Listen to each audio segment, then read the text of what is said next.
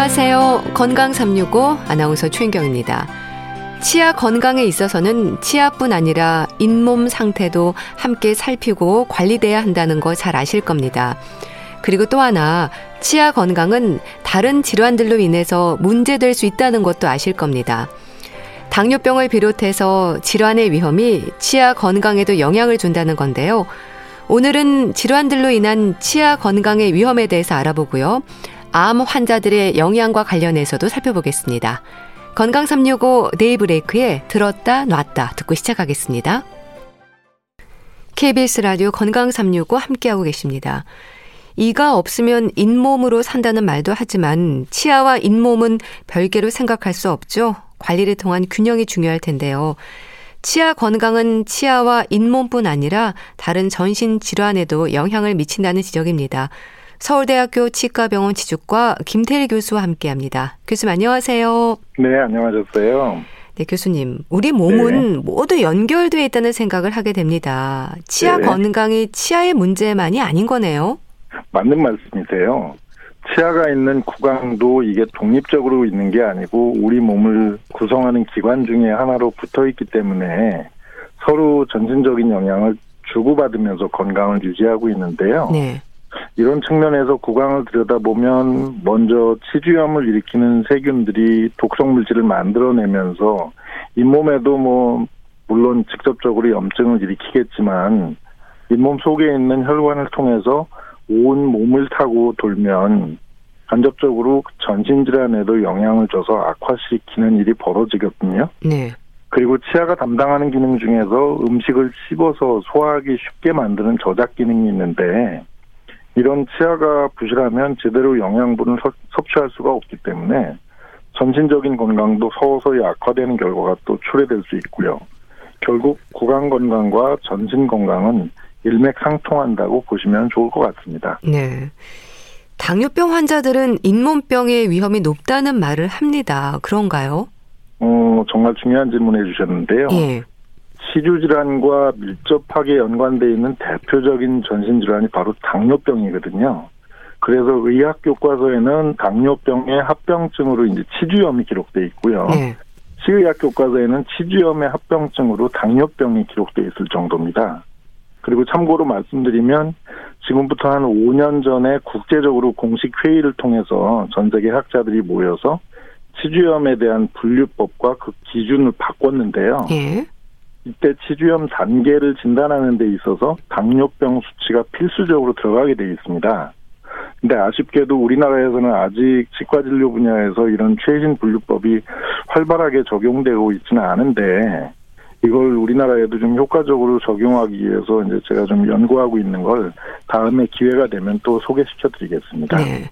심지어 병의 진행 속도가 빠르고 심할 수 있다고 하던데 이유가 뭘까요?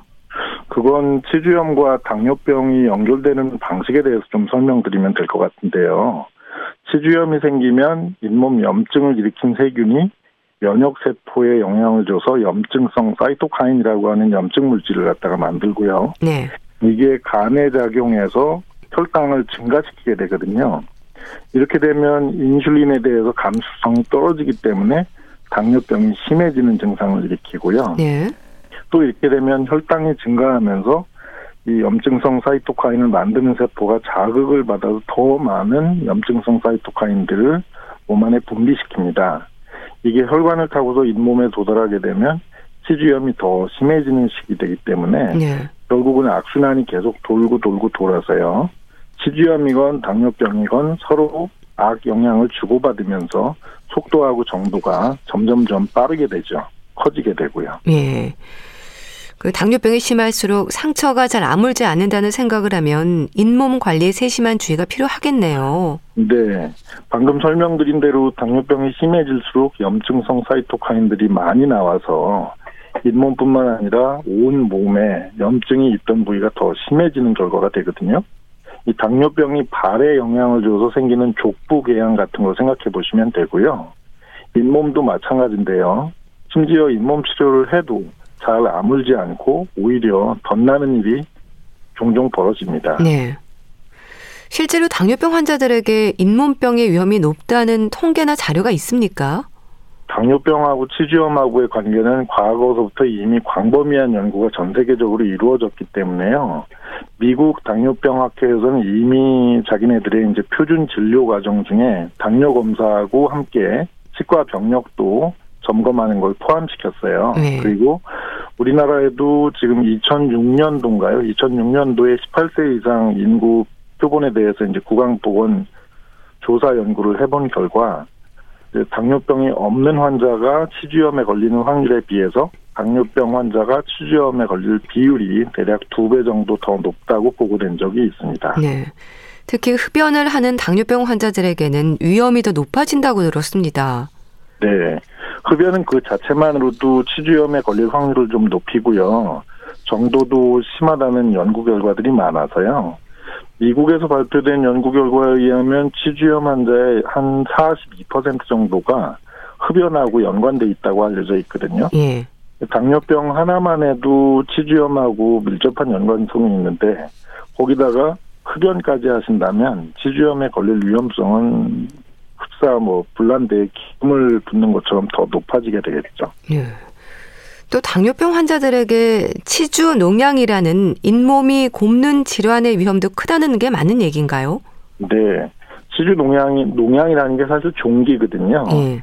이 그게 아까 앞에서 설명드렸던 당뇨병 때문에 많이 분비된 염증성 사이토카인들이 혈관을 타고 잇몸에 가게 되니까 벌어지는 일이고요. 그래서 당뇨병 환자들이 잇몸은 연분홍빛이 나는 건강한 잇몸 색깔이 아니라 빨갛거나 좀 푸르스름한 빛깔을 띠면서 잇몸에 종기가 생겨서 붓는 치주 농양이 잘 생기는 편입니다. 예. 또 이런 경우도 있을까요? 당뇨병 환자들은 혈당을 비롯해서 조절돼야 하는 부분들이 있지 않습니까? 네. 잇몸병이 있어도 당뇨병에 대한 치료가 이어진 후에 잇몸병 치료를 해야 한다거나 이런 부분은 없을까요? 어, 흥미로운 질문 해주셨는데요. 예. 기본적으로 당뇨병과 치주염이 서로 밀접하게 연결돼 있기 때문에 이 무슨 치료를 먼저 한 다음에 그 다음 치료를 한다라고 하는 것보다는 당뇨병과 치주염을 동시에 치료하는 게 한 번에 한 가지씩 치료하는 것보다 더 유리하다고 알려져 있습니다. 예. 특히 혈당 조절이 잘 안 되는 당뇨병 환자분들의 경우에는 당뇨병 치료하고 함께 치주 치료를 하면은 혈당 조절에 확실한 효과가 나타납니다. 음. 치료를 해도 재발 위험이 높다는 말은 맞는 건가요? 뭐 당뇨병이 한 번에 치료를 해서 끝나는 게 아니라 꾸준히 관리해야 되는 만성 질환이거든요. 예. 근데 이 치주염도 마찬가지로 만성 질환으로 분류돼 있습니다. 그래서 두 질병 모두 방심하면 언제든지 악화돼서 재발할 수 있는 것이고 일회성 치료를 받는다라고 해서 끝나는 그런 병이 아니기 때문에요. 좀 귀찮으시더라도 평생을 두고 관리하셔야지 건강을 유지하실 수 있습니다. 네. 재발 여부도 혈당 조절과 같은 당뇨병 관리에 따라 생길 수 있는 거네요. 네. 그래서 치주염이 충치같이 뭐 순전하게 치과에만 국한된 질병이 아니라 전신질환하고 연결된 복잡한 병으로 간주되고 있고요. 그래서 전 세계적으로도 이런 치주염과 연관, 연관된 전신질환들을 연구하는 치주내과학이라고 하는 학문 분야까지 생겼어요. 음. 그럴 정도입니다, 지금. 네. 그럼 당뇨병 환자들의 치주 질환 예방을 위한 관리는 어떤 부분들이 강조가 될까요? 양체질이나 뭐 스케일링에 좀 더 세심하게 신경을 써야 되는 건가요? 그렇죠. 당뇨병의 정도에 따라서 치주염이 더 악화될 수 있으니까 평소에 가정에서 정확하게 양치질을 하시면서 치과에 좀 더 자주 가셔서 전문적인 관리를 받으셔야 되는데요. 예. 당뇨병 환자분들은 혈당 수치 조절 여부를 좀 감안하긴 하지만 대개 한 3개월에서 6개월 사이에 한 번씩은 치과에 오셔야 하는 경우가 많습니다. 그런가 하면 호르몬 변화와 잇몸 건강도 영향이 있다고 들었습니다. 그래서 네. 임신 기간은 물론 또 사춘기나 폐경기에도 잇몸병의 위험이 높아질 수 있다고 하던데 이것도 많은 얘기인가요? 음, 또 중요한 질문 해주셨는데요. 네. 잇몸에 생기는 염증인 치주 질환이 남녀 성별에 따라서 영향을 받는지 하는 연구가 역시 이미 오래전부터 있었는데 여기에 대해서 어느 정도 결론이 나 있는 걸 소개해드리면 될 것 같아요. 네. 뭐 성별에 따라서 평균적으로 보면 여성이 남성보다 치주 질환에 적게 걸리는 걸로 나타났는데요. 그 이유가 여성들이 남성들보다 더 세심하게 구강 건강에 신경을 쓰는 요인도 있지만 더 중요한 것이 바로 여성 호르몬의 효과 때문이라고 알려졌습니다. 네. 좀 더 구체적으로 말씀드리자면 여성 호르몬 중에서 이제 에스트로겐이라고 하는 게 치아 주위 조직을 보호하기 때문인데요.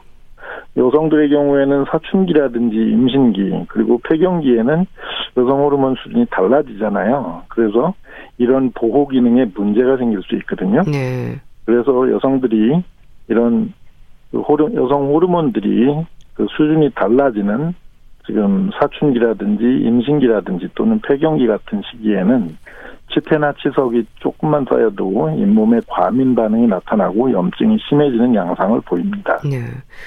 잇몸이 붓는다, 뭐 들뜬다는 표현을 하는 여성들이 많은 것도 이런 이유인 걸까요? 네. 그런 시기에 잇몸에 나타나는 염증을 임신성 치은염이라고 부르는데요. 네. 잇몸이 들뜬 느낌이 이게 좀 심하거든요. 음. 그리고 임신성 치은염이 좀 더 심해지면 잇몸이 아예 그냥 포도송이처럼 부어서 종양처럼 보이는데 실제로는 이게 종양이 아니라 그냥 양성으로 치료만 하면은 언제든지 좋아질 수 있는 그런 것이기 때문에 우리가 일반적인 암으로 이제 저희가 취급하고 있는 종양하고 구분하기 위해서 임신성 종양이라고 부르기도 합니다. 음. 그 임신 전에 잇몸 건강에 아무 문제가 없었다면 그래도 다행인데요. 네. 그렇지 않은 경우에는 문제가 생길 수 있다고 들었습니다. 어떨까요? 맞는 말씀이시고요. 네. 사춘기라든가 뭐 폐경기에 여성 호르몬 수준이 변화된 상황이라도 평소와 다름없이 치료하면 정상 상태로 그나마 회복이 될 수 있는데요. 임신기에는 태아가 지금 자라고 있는 과정이라서 본격적인 치료를 못하고 제한적인 치료만 해야 되는 경우가 많습니다. 그래서 임신기에 잇몸에 문제가 생기면 잇몸에 응급 치료를 해야 될 경우가 아니라면 최대한 소극적인 치료를 저희가 하게 되는데요. 네. 그래서 이제 산부인과 쪽에서도 예비 산모분들에게 임신을 만약에 계획하고 있다면 그 전에 먼저 치과 검진을 받고 필요한 치과 치료, 잇몸 치료를 포함해서 그렇게 건강한 구강 상태를 만드는 게 좋다고 아예 산부인과 쪽에서도 안내를 하고 있을 정도거든요. 네. 그나마 여성들한테 다행인 건 이렇게 임신기가 끝난 다음에 출산 이후엔 이런 과민 반응들이 좀 가라앉는 모습을 보이기 때문에 대체적으로 보면 남성들보다는 여성들의 잇몸이 상대적으로 건강하게 유지될 가능성은 좀 있습니다. 음. 임신 기간에는 치과 가는 일에도 소극적이 되는데 정기적인 검진이 중요하겠네요. 네. 우선 임신 전에 필요한 치과 치료를 다 해놓는 게 좋고요. 예. 임신 중에는 너무 자주 오실 필요는 없고 산모와 태아가 상대적으로 안전한 시기가 저희가 임신 2기로 보고 있거든요. 그러니까 임신 4개월에서 6개월 정도 사이가 제일 그나마 임신부가 이제 치과 치료를 받기에 안전한 시기인데요.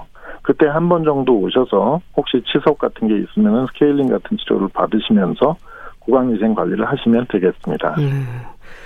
혹시 임신 기간에 잇몸이 붓고 피가 나는 증상이 있을 때는 참지 말고 치료를 받아야 하는 거죠? 그럼요.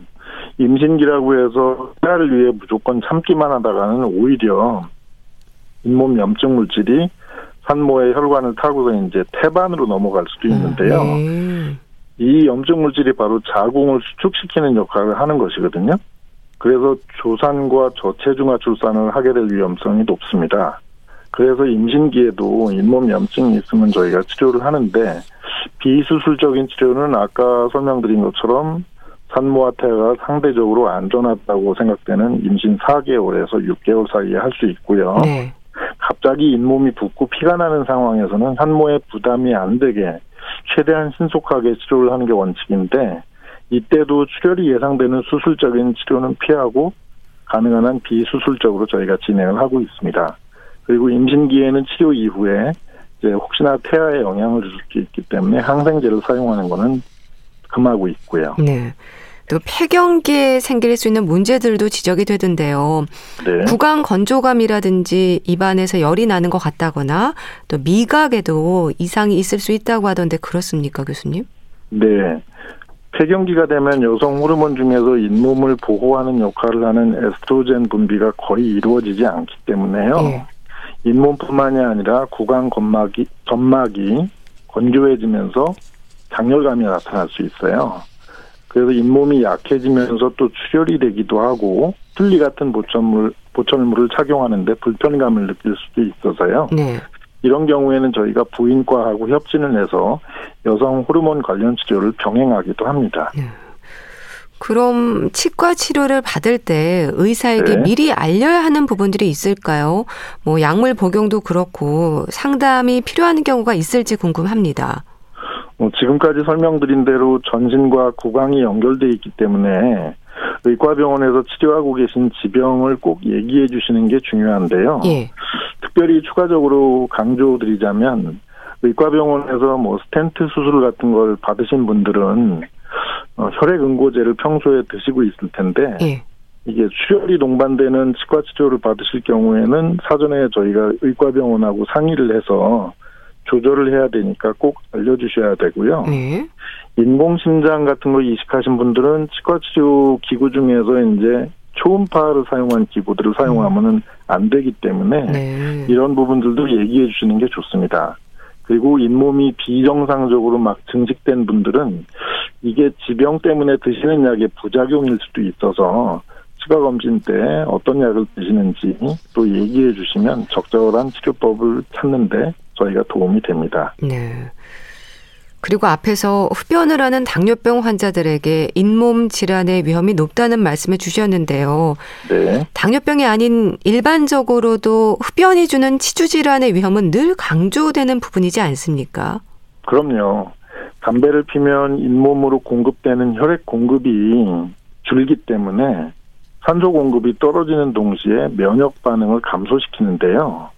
이렇게 되면 잇몸에 염증 반응이 나타나기 쉽게 돼서 치주염에 걸릴 위험성이 높아집니다. 음. 그러니까 흡연자가 비흡연자보다 뭐 치태나 치석이 생길 위험이 크다는 건 짐작이 되는 부분입니다.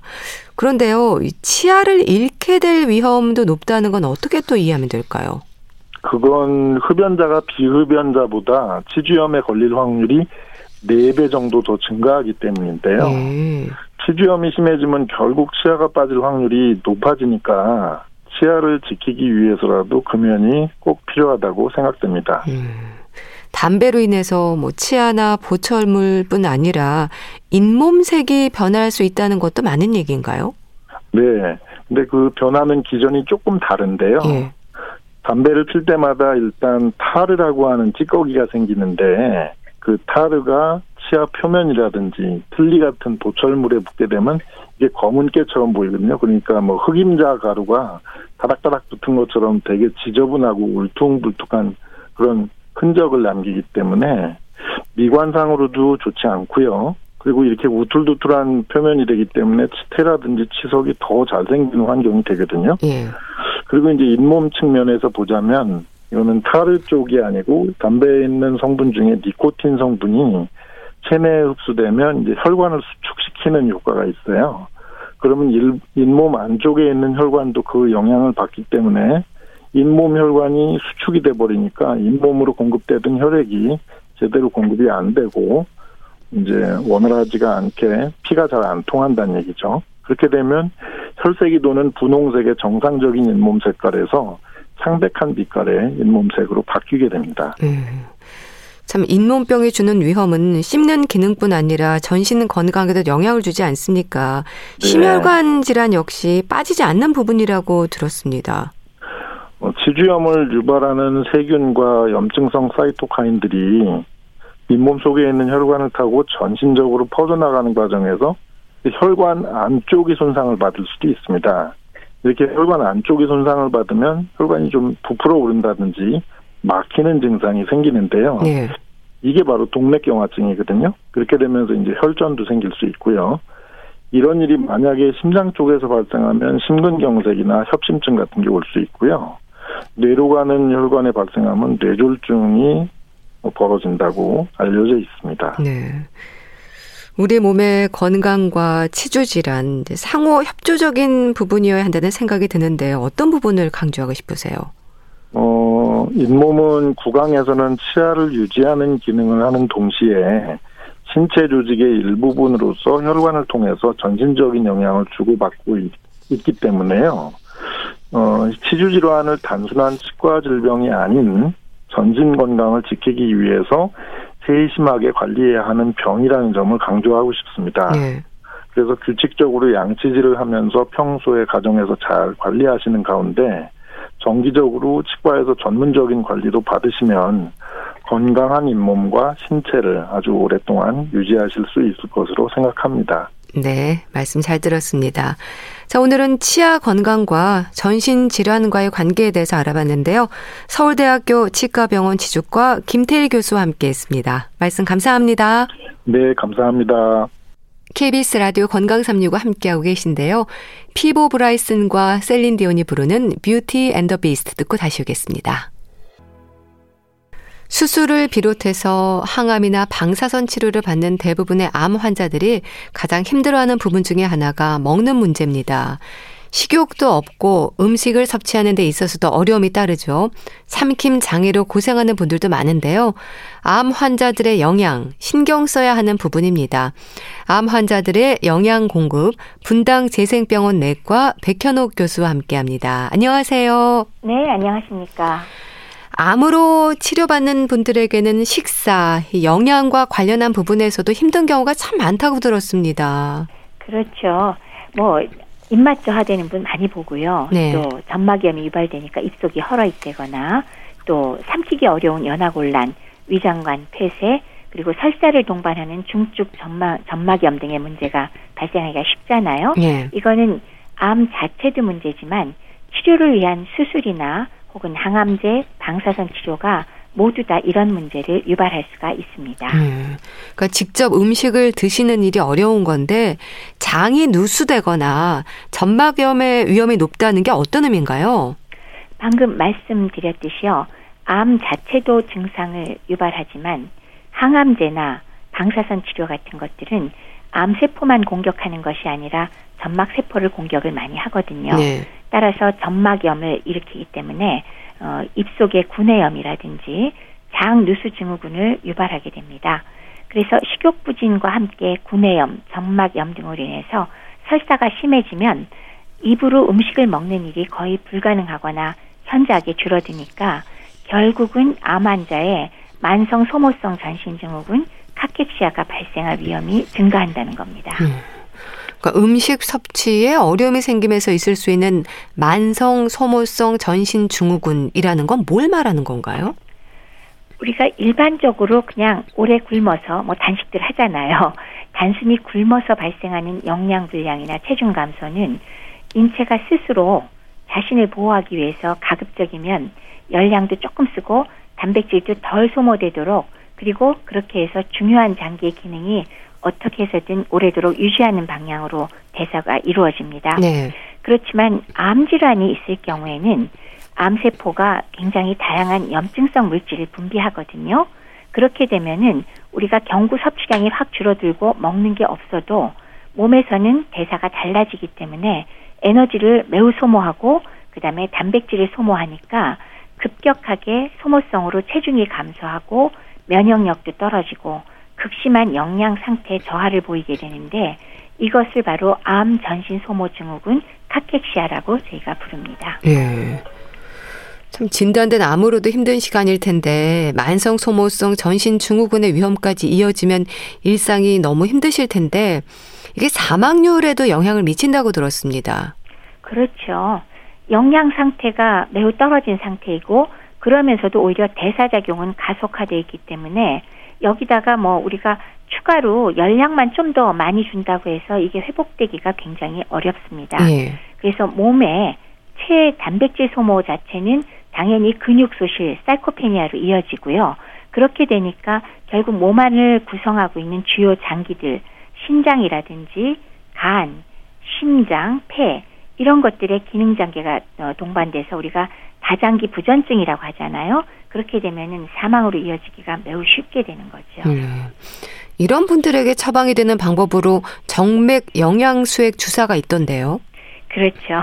이렇게 경구 섭취가 불가능하게 된 중증 영양 불량 암 환자에게는 영양을 공급하는 방법으로 우선은 정맥혈관을 이용해서 하는 정맥 영양 수액 주사제를 사용을 합니다. 여기에는 단백질과 포도당 그리고 지질 세 가지 열량 영양소는 물론 포함되어 있고요. 네. 거기에 비타민과 미네랄을 포함해서 치료를 하게 됩니다. 그래서 환자의 상태에 따라서 다를 수는 있지만 급성기 악화 상태를 호전시키기 위한 목적으로 집중적으로 대개 1 내지 2주 정도 치료 기간을 필요로 하죠. 네. 그러니까 전혀 드시지 못하는 분들도 있겠지만 어느 정도 식사를 하긴 하지만 입맛이 없어서 잘 드시지 못하는 분들에게 영양 부족이 되지 않도록 하는 보충제로 생각하면 될까요? 아예 못 드시는 분한테는 이제 전 영양을 공급하는 게 물론 되고요. 예. 조금은 드시긴 하지만 영 안 된다. 그러면서 회복이 잘 안 되는 분들한테는 일종의 보충 역할도 물론 합니다.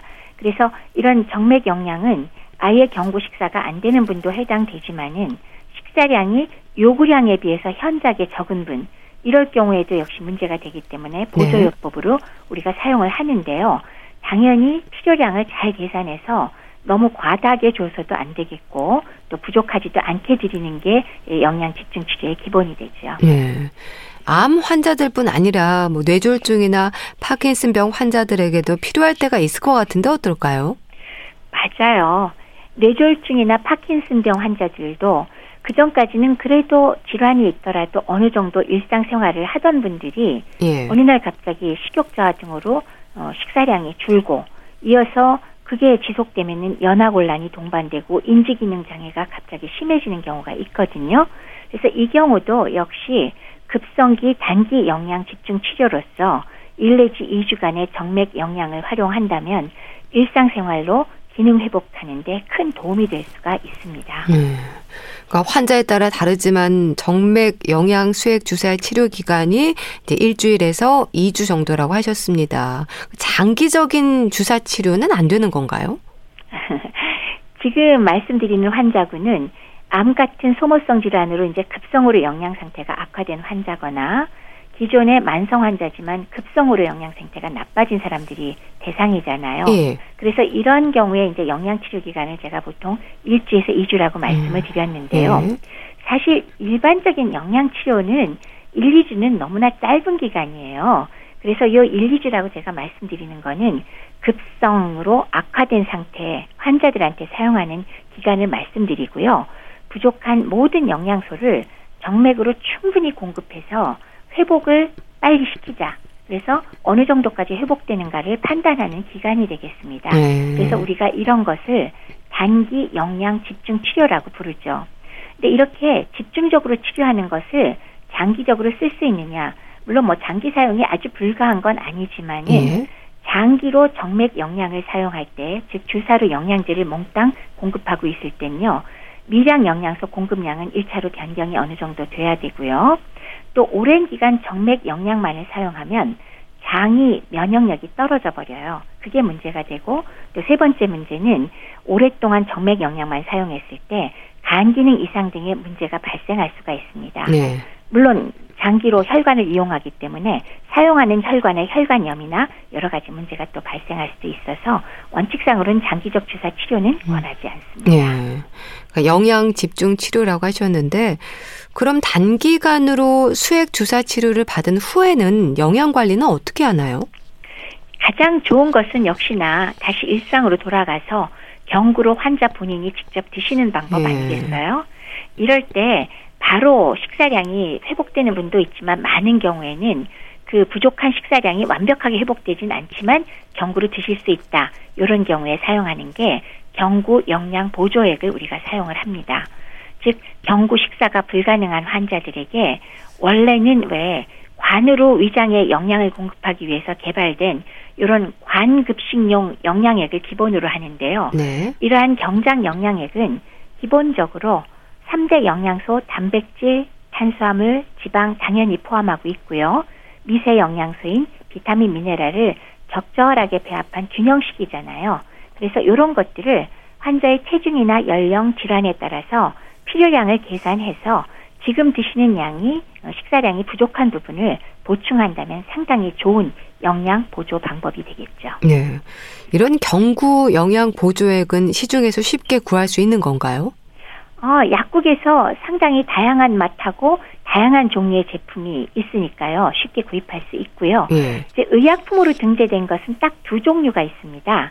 그래서 커피 맛, 옥수수 맛이 있는데요. 예. 병원에서 처방을 받으시면 건강보험도 처리가 될 수 있으니까 어, 만약에 여건이 허용되면은 가까운 병원에서 처방을 받을 수 있습니다. 그리고 맛은 뭐 입맛에 맞게 고르면 되겠죠. 네. 물론 식사는 유지하면서 말 그대로 보조적인 간식으로 활용하는 거죠. 그렇죠. 그러니까 일상의 식사만으로 영양 공급이 부족할 수 있잖아요.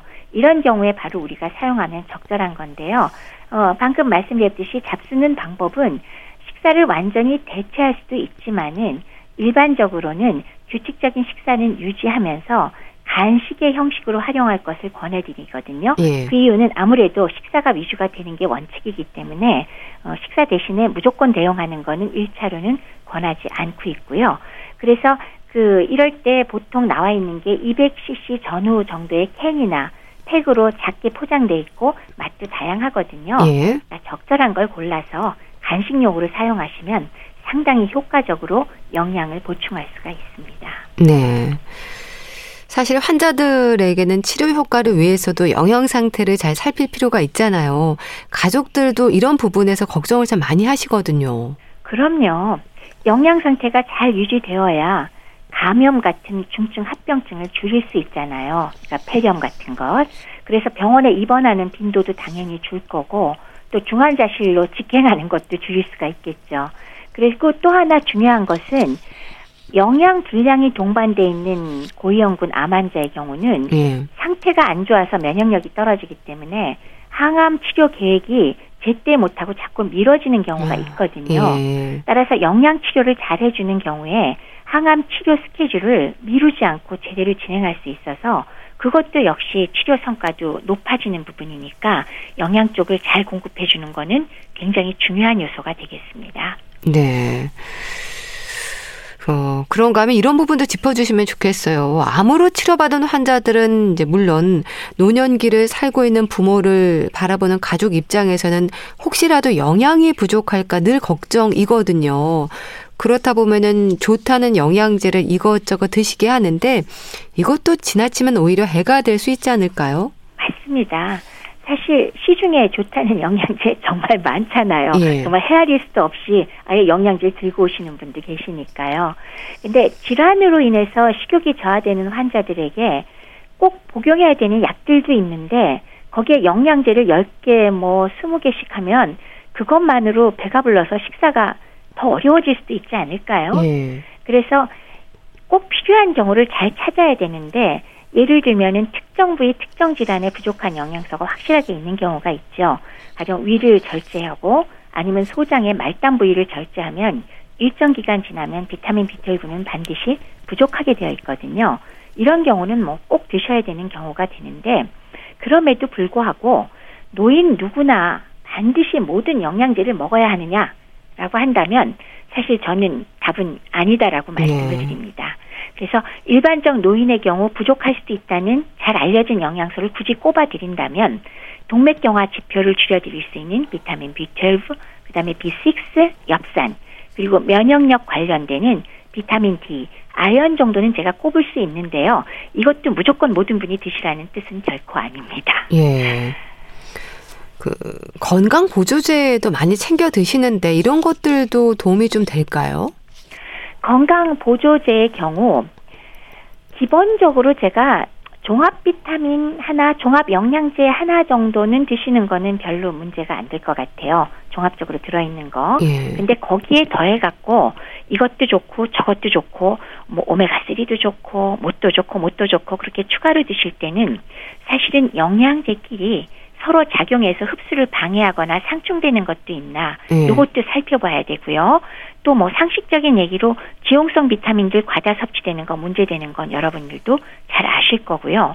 그리고 또 뭐 칼슘의 예를 든다면 단독으로 드시는 것보다는 비타민 D와 마그네슘 함께 사용하는 게 흡수율도 활용도도 높아진다든가 예. 또는 치료 목적으로 여러 가지 치료제를 드시는 분들 예를 들면 뭐 항응고제라든가 당뇨약 또 일부 혈압약 골다공증 치료제 등을 복용하는 분들은 특정 영양제하고 또 상호 작용할 수 있잖아요. 네. 그래서 이런 거는 영양제 선택하실 때 반드시 주치의와 상담을 좀 한번 하시고 잡수시면 좋겠다는 게 우선 드리는 말씀입니다. 네.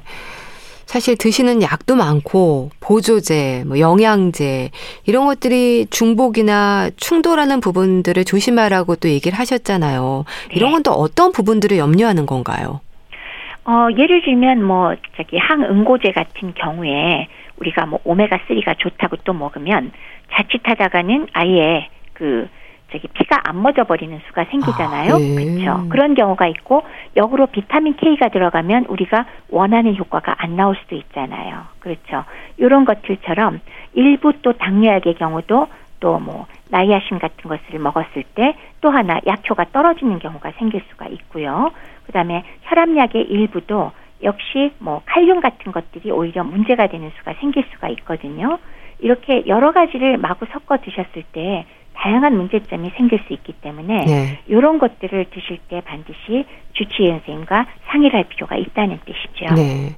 이게 의사에게 설명하기가 사실 어렵습니다. 먹는 그렇죠. 약을 모두 좀 가져가면 될까요? 아, 예. 뭐 하나 왜냐하면은 영양제 같은 걸 보통 처방전을 받아서 먹는 건 아니기 때문에 네. 사실은 어 약의 경우는 처방전만 들고 가셔도 되지만 건강 보조 식품이나 영양제나 이런 것들은 사실은 상의하실 때 아예 다 들고 가시는 게 우리가 상의할 때 훨씬 도움이 되거든요. 그래서 가셔서 지금 내가 장기간 먹는 약이 이런 것인데 요거 계속 먹어도 되나요? 내지는 이런 것들을 상의하시는 게 정말 왜 자신에게도 도움이 되고 또 치료하시는 선생님들의 경우도 약을 선택할 때 도움이 많이 될 수가 있습니다. 그래서 예. 함께 가져가셔서 하는 게 좋고요. 또 연세 높거나 이런 분들의 경우는 이런 경우가 아니더라도 원래 저희가 또 권해드리는 게 있잖아요. 1년에 한 번쯤은 이런 영양제만이 아니더라도 드시는 다양한 종류의 약을 노인병 전문가한테 한번 아, 예. 가져가셔서 예. 약을 한번 정리해 보면 정말 도움이 됩니다. 예. 그러니까 사실 약 종류 치료제만 해도 연세가 높으니까 병이 많잖아요. 관절 때문에 외과나 아니면은 뭐 류마티스과, 음. 고혈압, 그다음에 당뇨 때문에 또 저기 내분비내과, 그다음에 심장병 때문에 심혈관 내과, 과마다 다니시는 분이 굉장히 많거든요. 네. 또 뇌졸중이나 파킨슨병 같은 게 있으면 또 신경과, 또 인지 기능이 떨어졌다고 또 치매약 이런 것들이 있는데 이렇게 하다 보면은 서로 상호 작용할 때 조금 문제가 있다거나 예. 비슷한 게 겹치거나 같이 쓰면 또 역시 부작용이 많이 나오거나 이런 문제들이 상당히 많이 발생을 할 수가 있거든요. 그래서 사실은 노인의학 전문가한테 저희는 정말 적극적으로 1년에 한 번 정도는 연세 높으신 분들이 여러 과를 다니면서 드시는 약을 꼭 상담하고 이 약들을 좀 정리하실 필요가 있다는 거를 좀 매번 강조하고 권해드리고 있는데 아직 그렇게 하시는 분은 많지가 않으신 것 같아요. 네. 일반적으로 식생활로 해결이 되지 않은 영양소가 있긴 한가요? 일반적인 식생활로 해결 안 되는 거는 사실 골고루 아주 잘 드실 때는 별다른 문제가 없지만은 네. 예를 들면 간질환이 있다. 이러면은 사실 문제가 많이 되죠. 그 정도에 따라서 뭐 지용성 비타민이 부족할 수도 있고 아연이 부족한 분은 매우 많고 이런 경우가 있을 수 있고요. 또 아까 말씀 잠깐 드리긴 했지만 연세가 높다는 이유만으로 부족할 수 있는 영양소가 있느냐, 뭐 내가 소화가 안 되니까 여러 가지가 네. 부족하지 않느냐 그런 것들을 우리가 생각할 수 있잖아요.